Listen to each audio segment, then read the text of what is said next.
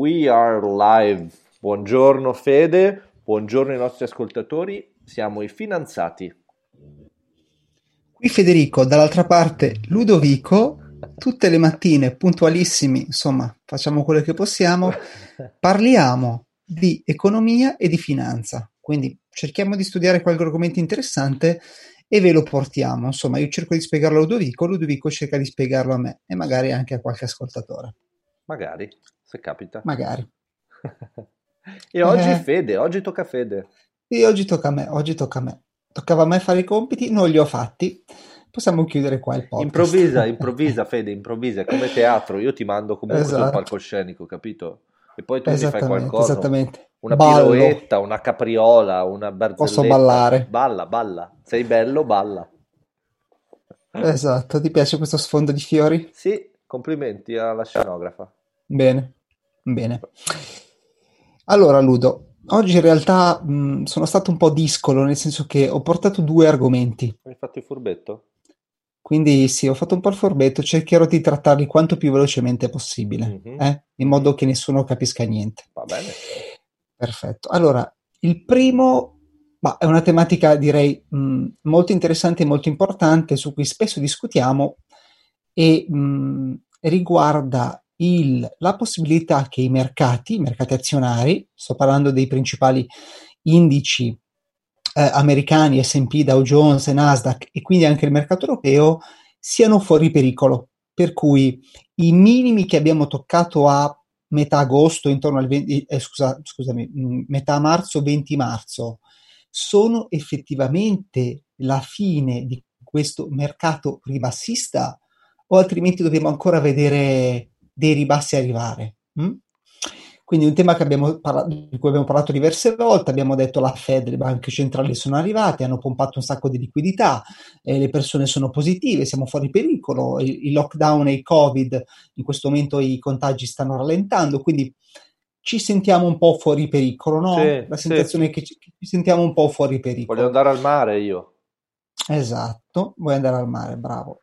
Eh, volevo condividere l'opinione di un giornalista eh, noto per essere un giornalista contrarian, nel senso che eh, a lui piace scrivere o comunque avere la mentalità da investitore contrarian, nel senso che quando tutti sono eccessivamente positivi, un po' quello che diceva Warren Buffett, quando c'è eccessivo, eccessivo greedy, ottimismo, greedy. Bravo, quando c'è eccessivo ottimismo, eccessiva greediness, bisogna essere bearish, quindi pessimisti, quando c'è eccessivo pessimismo bisogna essere invece uh, greedy, quindi bisogna approfittare delle opportunità. Okay. Allora, velocemente, lui cosa dice? Questo Mark Hulbert scrive su Market Watch, è molto molto rispettato come giornalista, e lui a sorpresa, a, a differenza di quello che l'opinione mainstream potrebbe pensare, ritiene che non è assolutamente vero che il mercato sia fuori pericolo. Mm. Okay? Ma quindi e lui quindi ha sempre lui... ragione, no? Perché andando controcorrente ha sempre ragione.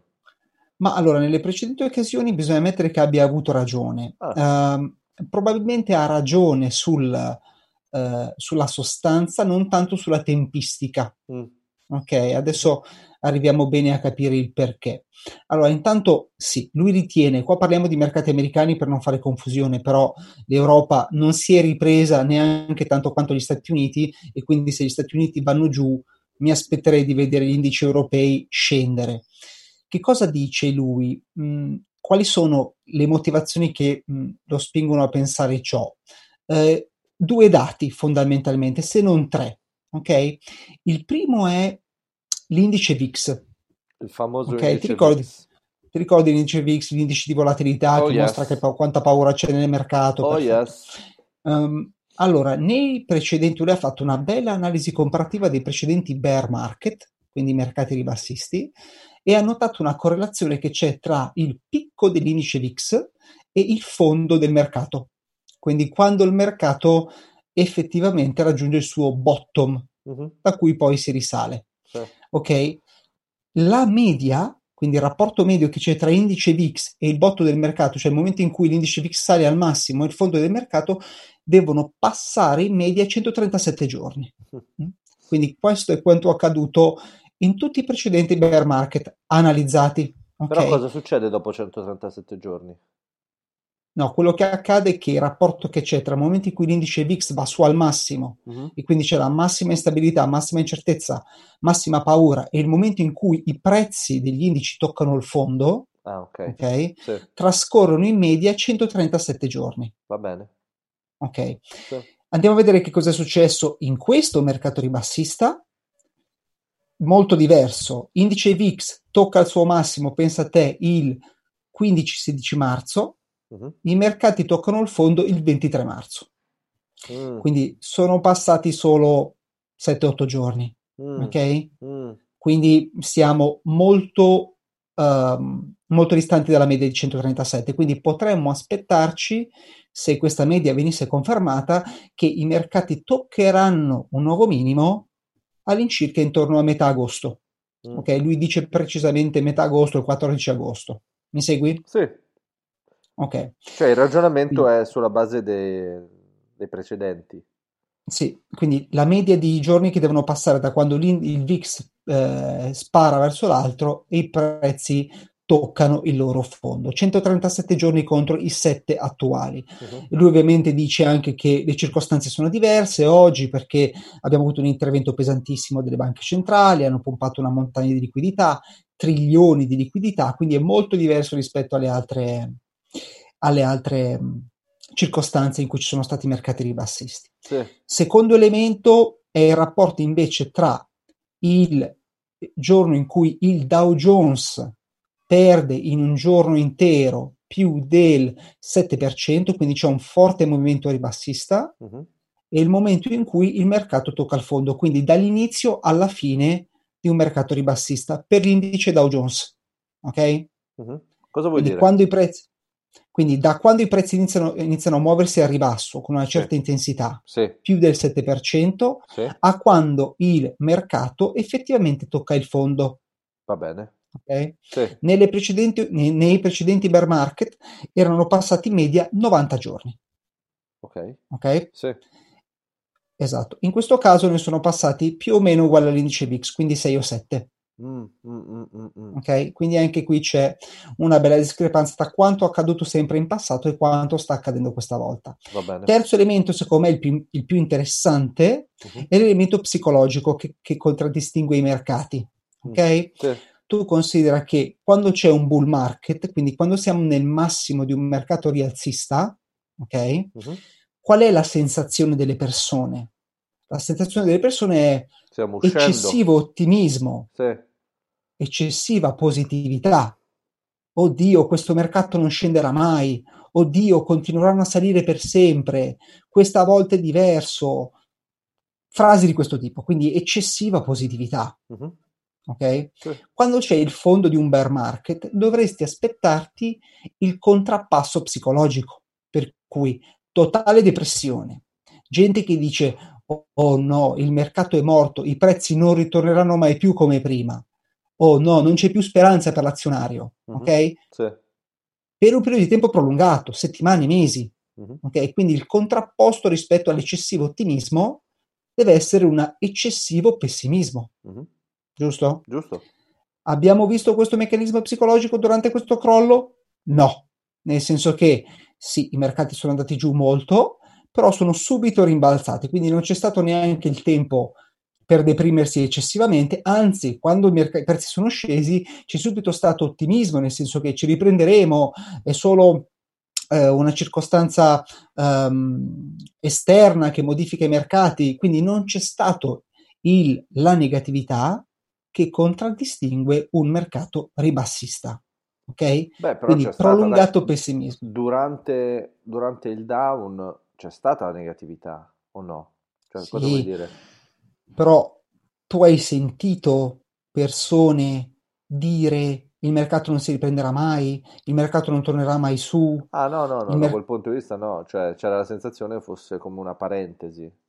Esatto, esatto. Okay. Quindi invece, invece tipico dei bear market è un prolungato pessimismo, per cui le persone devono pensare che il mercato non si riprenderà mai, che tanto le cose continueranno a scendere, che è tutto finito. Uh-huh. Questo è l'elemento psicologico che caratterizza la fine dei mercati ribassisti. che è il contrario di quello che caratterizza la fine dei mercati rialzisti. Quindi eccessivo ottimismo, i prezzi non scenderanno mai, questa volta è diverso. Mi segui? Sì. I do. I do. Ok, quindi questa era la prima parentesi, per cui lui ritiene che per questi tre elementi i mercati continueranno a scendere, toccheranno nuovi minimi o almeno torneranno ai minimi di marzo ad agosto. Ok? Va bene. Vediamo se avrà ragione. Ci riaggiorneremo. Se tu ancora ci conosceremo. Tu, tu, tu, tu, tu. Sì, sì, penso che ci, penso che ci stia. Ah, sei d'accordo penso con lui? Sì, sì, penso che ci stia. Okay. Assolutamente sì. Oh. E, mh, quello che diciamo sempre, quello che manca in questi casi, quello che è diverso è l'intervento massivo delle banche centrali. Cioè, in questa ondata di ribassi, i soldi che sono stati iniettati nel mercato sono senza precedenti. Mm-hmm. Quindi potrebbe essere che in questo caso invece i prezzi continuano a salire perché c'è tanta liquidità? Sì, potrebbe essere? Sì. Potrebbe essere, però secondo me no. Però secondo me no. Secondo potrebbero no. andare giù. Okay. Non lo so, vediamo, vediamo, vediamo. Però ecco, non, non sarei eccessivamente ottimista. Mm-hmm. Secondo parentesi, e questo è un tema molto interessante, si, se ne discute tantissimo. E il punto è: che cosa sarebbe successo se l'Italia non fosse andata in lockdown? Ok? Sì. E qui, Beh, io avrei cioè continuato questo... a giocare a calcetto, credo. Sì. Come prima cosa. La domanda è: saresti stato da solo o avessi trovato dieci compagni? Non lo so. Eh, perché se eri da forse solo la metà, giocare più a calcetto. Forse la metà, alcuni avrebbero esatto. avuto paura. Calcio a cinque. Mm, forse a cinque. Allora, velocemente, velocemente. Allora, mm. è un tema molto importante e interessante, nel senso che spesso si sente circolare l'idea che se non fosse stato chiuso, se non ci fosse stato lockdown, l'economia non avrebbe subito um, i, queste perdite di P I L che stiamo osservando, per cui uh, meno cinque per cento solo nel primo trimestre, prospettato meno quindici per cento per l'Italia. Ok, quindi molti dicono avremmo dovuto uh, preferire l'economia alla sanità, per cui avremmo dovuto sacrificare, Io. passami il termine, sacrificare delle vite, delle vite degli anziani, perché non vorrei essere All antipatico, people. ma All la people. media delle persone morte per il Covid hanno ottanta anni, eh sì, okay? E quindi avremmo dovuto sacrificare le vite di persone che da un punto di vista economico-finanziario non sono produttive, uh-huh. anzi sono un costo per la società, perché di fatto tassiamo la parte produttiva per pagare i pensionati, uh-huh. e quindi avremmo dovuto fregarcene e continuare a vivere come prima, evitando il lockdown. Fantastico. Okay? Fantastico. In questo momento non ci sarebbe stato altrettanto uh, contraccolpo economico. Sì. Vediamo se questa cosa è vera. Vediamo se questa cosa è vera. Andiamo a vedere quali sono i dati dei paesi che sono usciti per il primo trimestre, di paesi che non hanno fatto lockdown, o comunque che hanno fatto lockdown molto più limitato rispetto all'Italia. Tipo Svezia. Okay? Svezia Landa. Bravissimo, bravissimo, bravissimo. Ah, ah, ah. I dati, i dati in realtà sono contrastanti, per cui anche qui non si capisce bene. Però il punto è che, eh, allora, per quello che riguarda la Svezia, loro registrano, pensa, un contraccolpo del P I L nel primo trimestre solo dello zero virgola tre per cento. Nada, okay? nada. Nada, sì. E contro l'Italia un quattro virgola sette, mi sembra. C'è da dire che le previsioni per il secondo semestre sono molto uh, più gravi, nel senso anche loro prospettano un meno quattro, meno cinque per cento sul secondo trimestre. Questo perché per loro la, cioè la consapevolezza della pandemia è arrivata più tardi rispetto a che in Italia. Comunque, per quello che riguarda la Svezia, abbiamo comunque un, un, un crollo abbastanza sostanzioso dei consumi. Uh-huh. Qua vediamo vendite al dettaglio, per esempio. Abbiamo un, un calo delle vendite a dettaglio abbastanza importante, più o meno un venticinque per cento, uh-huh. ok? Quindi, scusami, consumi totali meno quattro per cento. Invece, scusami, ristoranti, bar e hotel meno ventisei per cento. Eh, ma okay? Scusa, quindi e su... invece in Italia? Per dire? Eh, questi, eh, questi dati non li ho. Questi ah. dati dei consumi italiani non li ho, ti so solo dire il, il contraccolpo sul P I L. Sì. Contraccolpo sul P I L del primo trimestre meno zero virgola zero tre per cento, mm-hmm. ok? Sì. Quindi la Svezia sembrerebbe mh, che abbia fatto bene, sostanzialmente. Beh, non c'è dubbio, eh, dobbiamo, dai, non c'è do- dubbio. Dobbiamo vedere che cosa succede, che cosa è successo, che cosa succederà nel secondo trimestre. Invece è particolare vedere Taiwan e eh, Corea del Sud, in particolare il Taiwan. Okay? Taiwan che ha fatto? Taiwan ha fatto lockdown molto mh, limitato. Ah. Ok, quindi veramente misure eh, veramente poco intense di lockdown, uh-huh. ma registra un calo del P I L del meno sei virgola quattro per cento nel primo trimestre, uh-huh. ok? E, ehm, e un calo dei consumi, uh, un calo dei consumi sia del vendita del dettaglio che ristoranti bar del meno trentacinque per cento, ok? Sì. Quindi dati contrastanti. C'è da dire che, c'è da dire che, allora, mh, Taiwan è particolare perché hanno, uh, adesso arriviamo al punto dell'articolo che voglio analizzare. Il punto è che uh, effettivamente, visto che viviamo in un'economia globalizzata, visto che molti paesi dipendono dal turismo e dalle esportazioni, ok? Uh-huh. E visto che l'elemento psicologico rimane, in realtà ci sono alcuni paesi che, nonostante non ci sia stato lockdown, c'è stata una grandissima perdita di P I L, perché appunto se eh, conti tanto sulle esportazioni e poi il paese verso cui esporti fa lockdown, poco certo. ti interessa che tu l'abbia fatto o meno, le certo. esportazioni saltano. Se campi sul turismo, come per esempio l'Italia, potevi non fare il lockdown, tanto i turisti non sarebbero comunque venuti, bar, ristoranti, alberghi sarebbero stati in difficoltà comunque, ok? Mm. E poi c'è l'elemento psicologico, quello che dicevi tu del calcetto, nel senso che non facciamo lockdown, va bene, voglio andare a giocare a calcetto, ma quanti dei miei amici preferiscono comunque non andarci? Maledetti, nel senso che maledetti. Avremmo comunque avuto un calo dei consumi solo per il semplice fatto che le persone prestano più attenzione mm. o c'è il distanziamento sociale, mm, mm, ok?